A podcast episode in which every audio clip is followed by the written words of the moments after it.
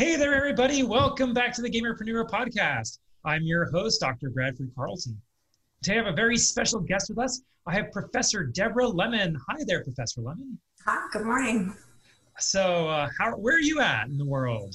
I am in the East Bay outside of San Francisco. Ah, my old stomping grounds. I love it. Uh, it's, So- it's, No, I was gonna say it's normally pretty cool. Right now we're a little bit locked down, so um, well, everybody else is too, right? I mean, I'm in Las Vegas and everything was shut down. oh like man, the restaurants just opened up in the casinos and the casinos are closed.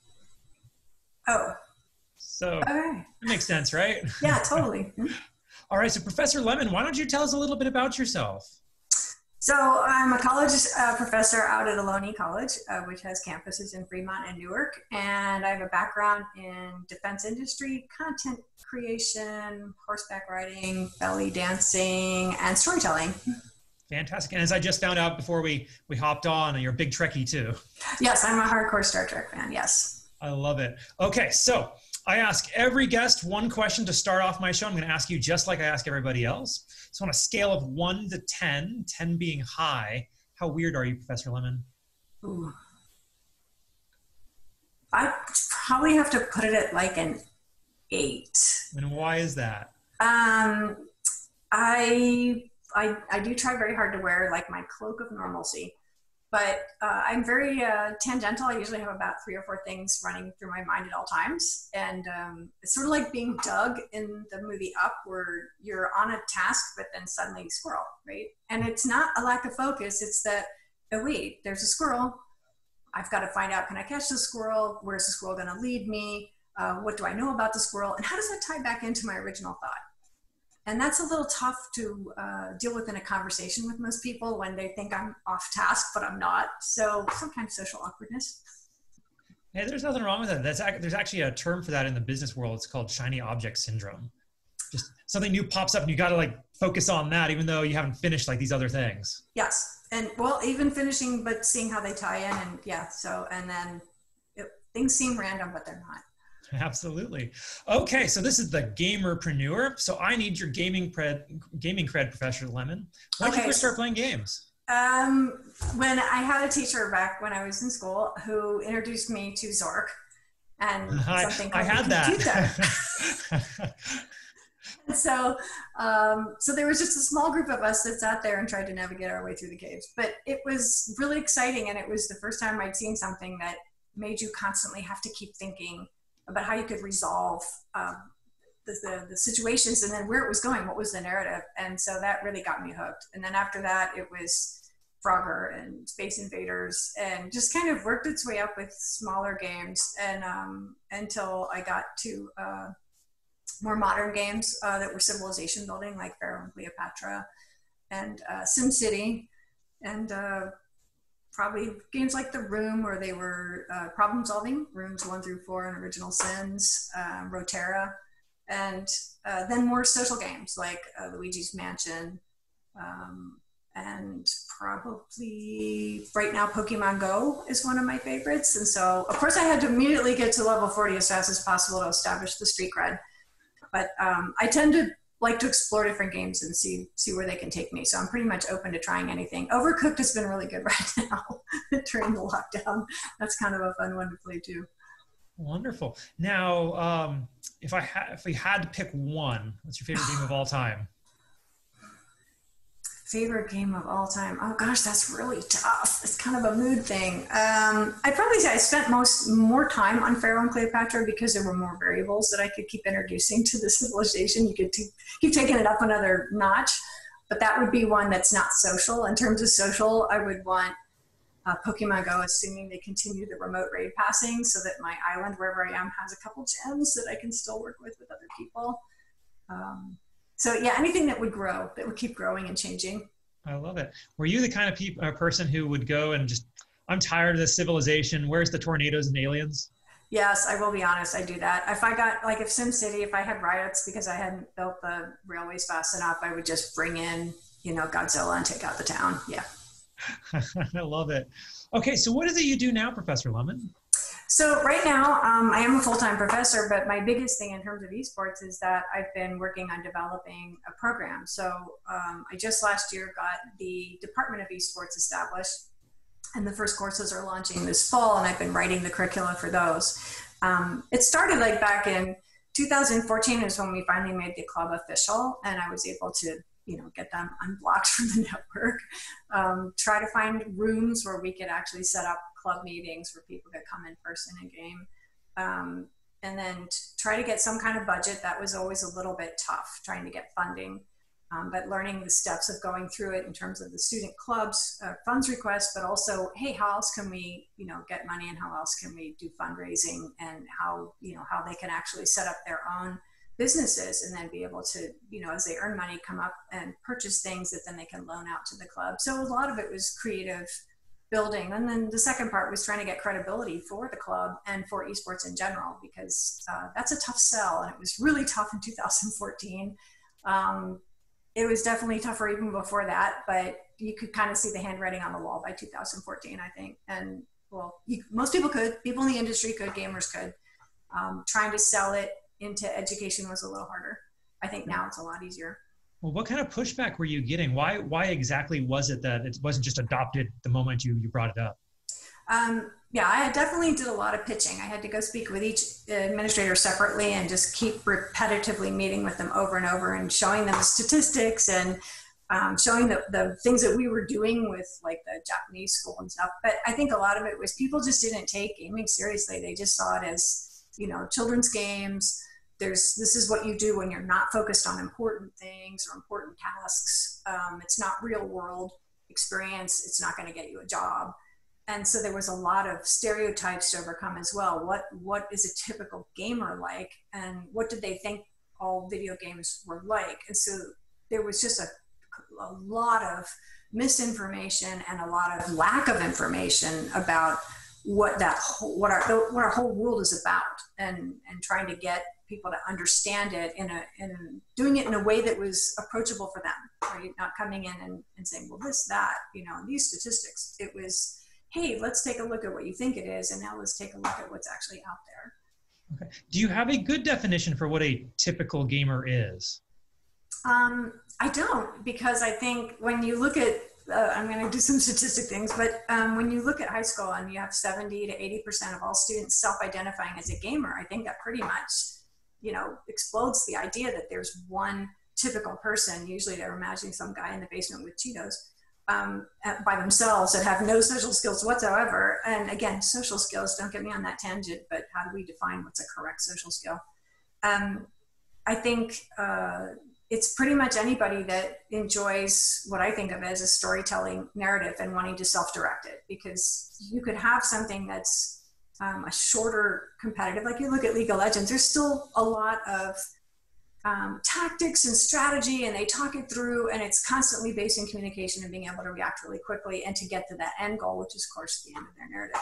But you have people that also like problem-solving games and social games, and uh, DDR is a, I think, is a fantastic sport. Um, and uh, the FGCs, they they all have a different idea of what competitive gaming is and they approach it differently and they have their own unique sets um, in terms of personality and, and how they want to you know how they get along with other people how they want to be part of that gamer community. Okay. Has there been a lot of research done on gamers gaming esports? Like is this still a brand new field i think there's been a lot of research in the past because it all started with can can violent computer games make you violent so i think there were those early studies where they were trying to come up with a correlation and they and they haven't um, it's uh, it's one of the things that when people ask me about that, I'll say, "Oh, you mean like you know domestic violence or you know dog fighting or drug use?" And I'm like, "Oh, wait, no, that's traditional sports."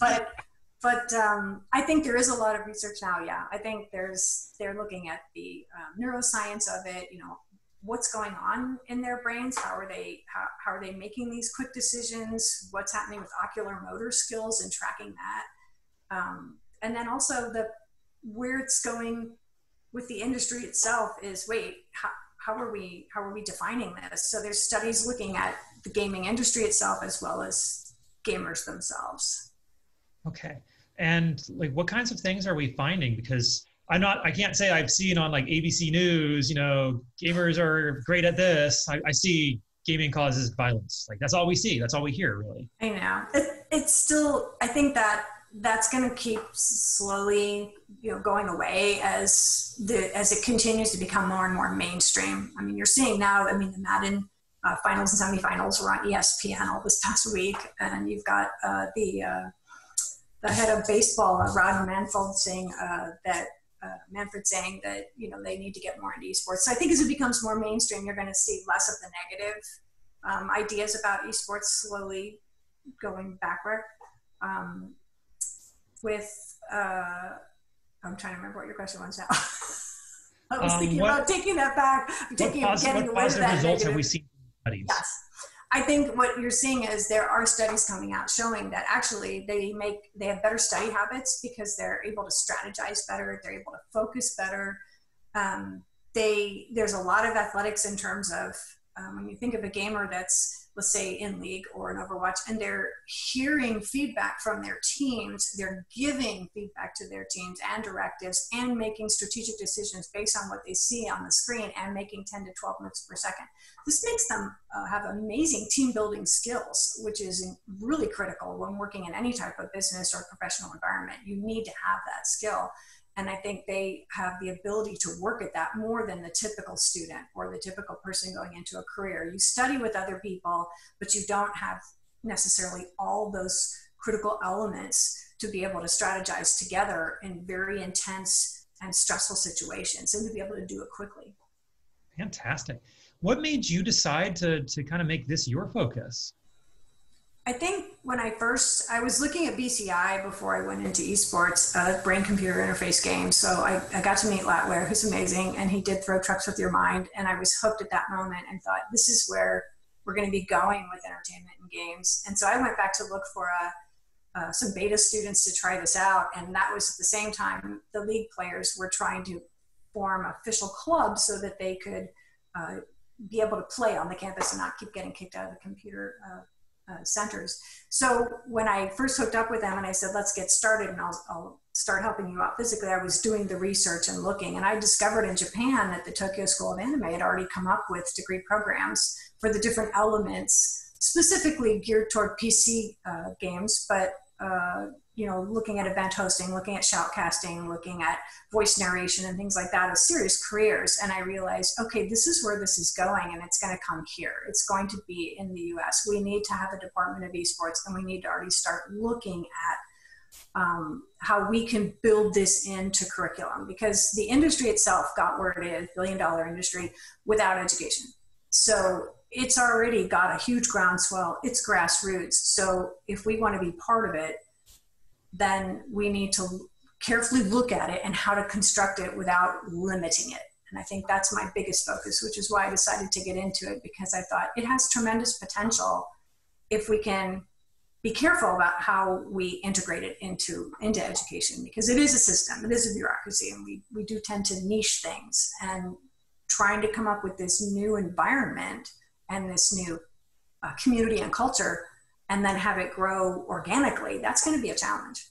Okay.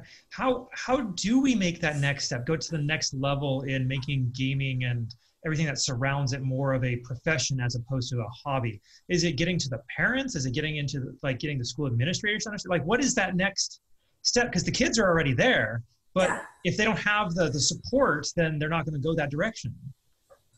Yes, I think um, that was, and that was something I even talked about. Like we had a science night back in March before the shutdown happened, but I spoke to a lot of parents and was showing them the different career paths that are emerging because there are a whole lot of them. I like to think of it like the Mississippi Delta, you know, not a river where it's clear and obvious one profession or one career path, but actually it's a huge marsh of all these little tributaries that trickle down and contribute right to to the careers that are out there to the industry. Um, what we need is to have a separate department of esports so that people understand okay this is like sports. Um, it, it's a huge umbrella.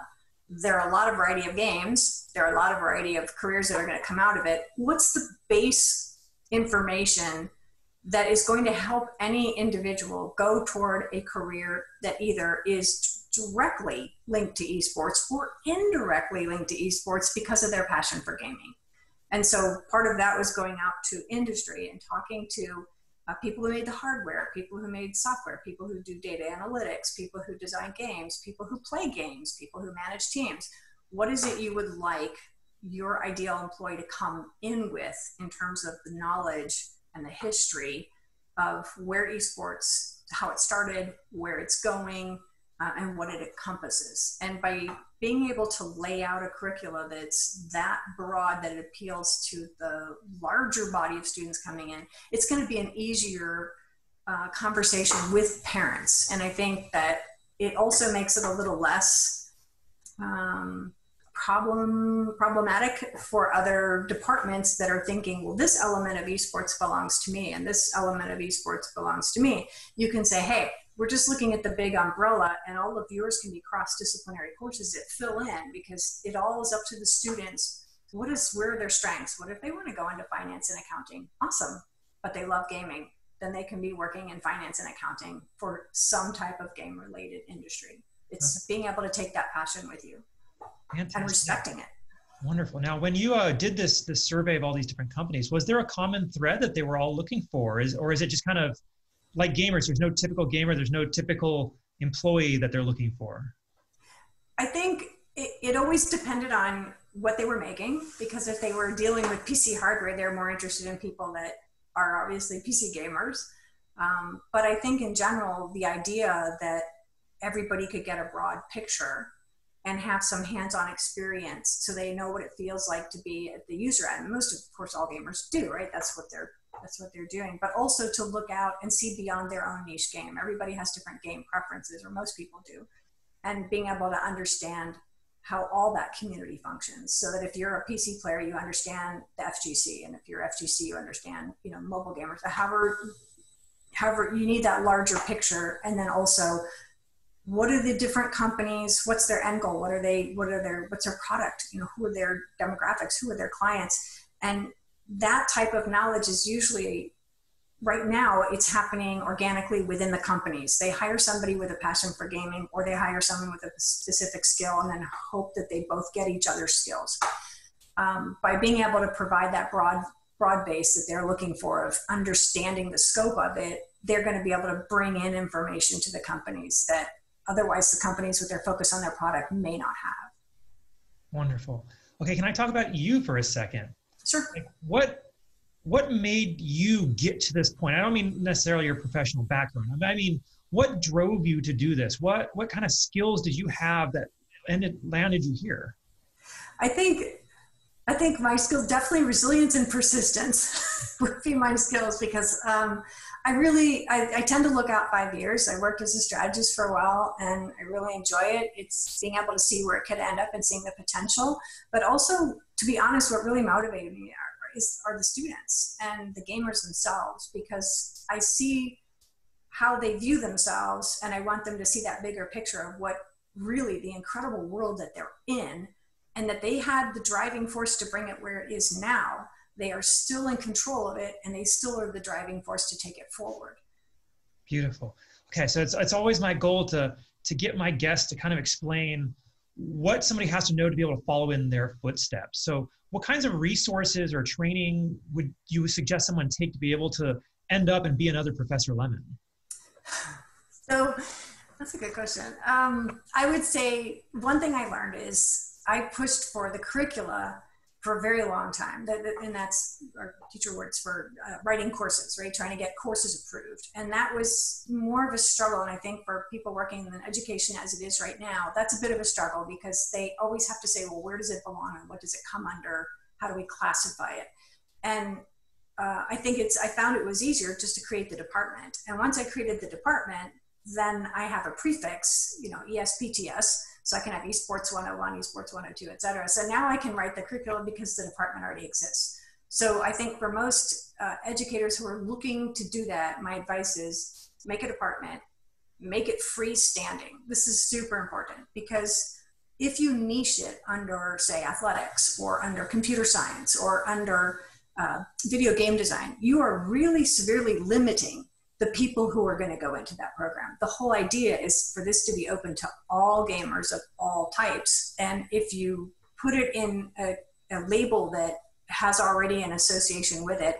And let's be honest, those are traditionally male dominated fields. So if we're looking at diversity and inclusivity, you're going to have a little more of a struggle with that because you're again telling people this is where it belongs and these are the specific type of people it belongs to. So if you can, just create a department of esports that's on its own and build the classes slowly as it continues to roll out as we're looking at how it's evolving in entertainment and industry and careers and esports real estate esports health esports law esports finance. Those are all out there. So you want to get that department to be as open as possible. So my that's my number one advice is is take a step back and realize that there's no correct format right now for making these things. It's having that flexibility and plasticity to be to let it grow dynamically, let it grow, uh, and so that you're not backtracking, and again, not not limiting it. Okay. Can I give just like a little bit of pushback and kind of mm-hmm. test you here? Because like I was a political science major, and we used to joke that a political science major is either pre-law or pre-homeless. So, assuming that somebody gets a like a bachelor's of esports and they're not able to get something in the industry, do they have a future anywhere else? Uh, yes, because I think when you say you have a bachelor of esports, um, I think how we even define that right now, right? Like there's some schools that have them. I've looked at some in England that have them, and they're either geared toward event hosting or toward being a professional gamer. It's the things that right now have funding because they're the most similar to the traditional sports that we're aware of. Um, I think when you say having a bachelor of esports, I think that degree program is going to grow and be and be broader but it will always have to have some you know you have the different paths that you can take in any degree program of how do you want to apply these skills. And so for me it's very important that whatever comes out of it is yes a broad base of information but also different courses that are applied skills so that you already have in mind where you want to go with it. And i really really want to work with industry on this so that there are internships or there are practicums or there are ways for them to speak with people that are in there constantly so they have an idea of hey this is what i love. This is what my strengths are. Where can i take that in the gaming world. Fantastic. Okay so about how long have you been doing this then? So this has been uh, six years. Okay. So six fantastic. years plus right now just focusing 100% on the esports. Okay, so if you could go back six years and you could talk to little Professor Lemon, yeah, and you could give her some advice on how to make this whole process go smoother, faster, bigger, better, what would you say? I would say um, definitely go in and ask for Department of Esports and get that built because the paperwork on that is so much faster. And so I could have saved myself a couple, um, a couple. Uh, of years of trying to uh, talk to each administrator who, after a while, if they saw me coming, would try, try to look for someplace else to go. Um, and I would also say uh, there are other people that were like that. It was hard to reach out because there weren't as many advisors. Like as most advisors are only working for a semester or maybe two semesters. It, trying to get advisors that are long term um, I would have pushed a little harder in trying to reach out to more and more schools. I, I did reach out to quite a, a number, but I would have continued that push to try to aggregate all of us together, right? To get us all in a room together so that we could strategize on how to use that, the numbers, you know, people that really want to see this go forward, how we could have come together and, and come up with a, a more streamlined idea of how to push it forward because right now we're all kind of fragmented, you know, and how, how we approach it. So that's what I would tell myself is make the department. Now go to other schools, show them how to make a department, and start to strategize what a good game plan is. Wonderful. Okay, so you, have been doing this for six years. Where do you think it's going to be in the next five? I think we're going to see esports continue to just roll out into the mainstream. It's it's already coming into a lot of sci-fi shows, show gamers in a very positive light. Um, there are programs that are specifically about gamers. It's now moving into you know, uh, mainstream television channels. It's certainly all over social media. So I think we'll see that just continue to integrate so that when we look at movies or storytelling in general, we're going to see more of that gamer narrative uh, being more of a base for that that type of uh, industry. Sort of similar to like ready player one. I don't think everybody wants to be in haptics and be in an oasis and and that's where you live. But i think the idea that um, the gamer skills, the gamer community will become valued as life skills. And so we'll see more and more of it just become something that's normal and we don't even have to say esports or gaming community because it will just be part of our regular social norms. All right. Okay, turning back to you for a second. I want my my audience to understand that not everybody I bring on is like this wonderful person who had no trouble doing anything in their life and it's all sunshine and roses along the path. so I, I, always ask this question, and I'm going to ask you as well. But what is something that you have failed at, and what lesson did you learn from it? Um, there were there were. It's definitely a challenge. I, I have a different aspect of how I look at failure because to me it means it was an outcome that I didn't expect. So I want to go, well, why did that happen? So that's I look at that as a really good way to learn something. Um, but I would say um, having it's tough when you can see where you want it to go, and then it doesn't happen right away. That can be a lot of a struggle. I'm trying to think of one like not being able to get the funding. That was tough. I still don't have a room, so we're nomads. So every semester I have to petition for a room get the approval for the room, and then find the hours that I'm allowed to use that room to set up uh, the gaming. So I would say I wouldn't say it's so much as failure, but it's not happened the way that I want it to in the time frame that I want it to be happening. So it's always plan B. It's always a workaround. Like once I found out that okay, we're not going to get funding, how do I get the equipment that we need? Okay, well then guys, guess what? Students can't meet in the summer but you're not students when you're in the summer so you're individuals and if you want to set up your own tournaments and host them and raise money and buy equipment that later next fall you can donate to the club or loan to the club there's a workaround so i think the only thing i really failed at was being uh, good at rocket league i totally suck so that's failure and um, i failed at making really good muesli bread once and i never made it again All right. Okay, what is something that you're working to improve on in yourself? Um, God, these are good questions. That's really mean. I haven't had enough coffee. I'm always looking at building skills. So I'm always looking at something I don't know how to do, and then I want to learn how to do it. So working, building my own skills right now would be um, building out new curriculum and trying to anticipate where it's going to go and where I can apply it. And then also setting up esports for kids. I think that's really important. Um, there's no social media for kids right now, and that's been a long term goal of mine to show kids how to drive social media. And there's still not classes, it's still not even part of middle school or high school curriculum. So I'd like to see that. Um, and then something else is going to come on my horizon, and I'm going to jump on that because new things happen all the time. Okay, so Professor Lemon, how important is that like constant thirst for knowledge in this industry? I think it's really important. I think it's really important. This is nascent. It's so new and it's got so much potential and it's really easy for people to say, I know exactly what esports is all about and I'm going to build it my way. And I think if you're really hungry to constantly find out not only where it is, but all the elements underlying it. Not just, okay, we have professional esports teams competing, but what's the support system under it?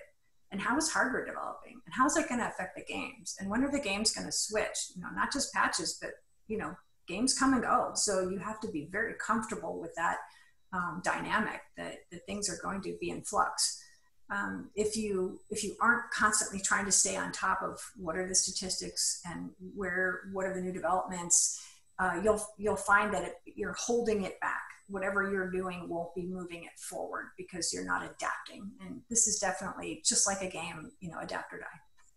Wonderful. This has been absolutely incredible, Dr. Professor Lemon. Um, how do people find you? Where are you at? Like, how do they contact you? So I'm on Facebook. I'm uh, Profe Debbie Lemon, and I'm also on LinkedIn, uh, Dr. Lemon, and I'm also um, I'm on Instagram. I'm on Discord. I'm on a lot of different uh, social media channels. That's probably the easiest way. And I have uh, my email, um, drlemon at drlemon.com, drlemon at drlemon.com. Beautiful. Okay, this has been a fantastic interview. Thank you so much. Before Thank we you. wrap up, is, are there any like last points you want to make or any questions I didn't ask you think we still need to cover? Um, no, I think you, you did a really good job asking questions.